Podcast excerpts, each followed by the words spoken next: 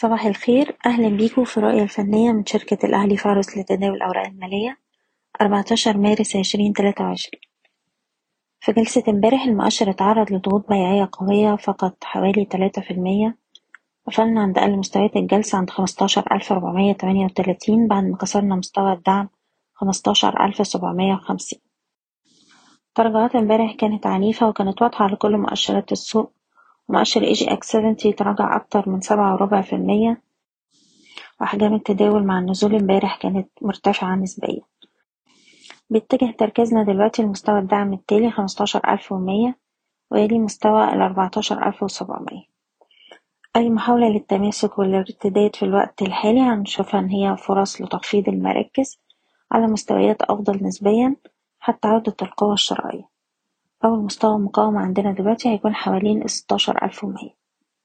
بشكركم بتمنى لكم التوفيق. إيضاح: الشركة غير مسؤولة عن أي قرارات استثمارية يتم اتخاذها بناءً على هذا التسجيل.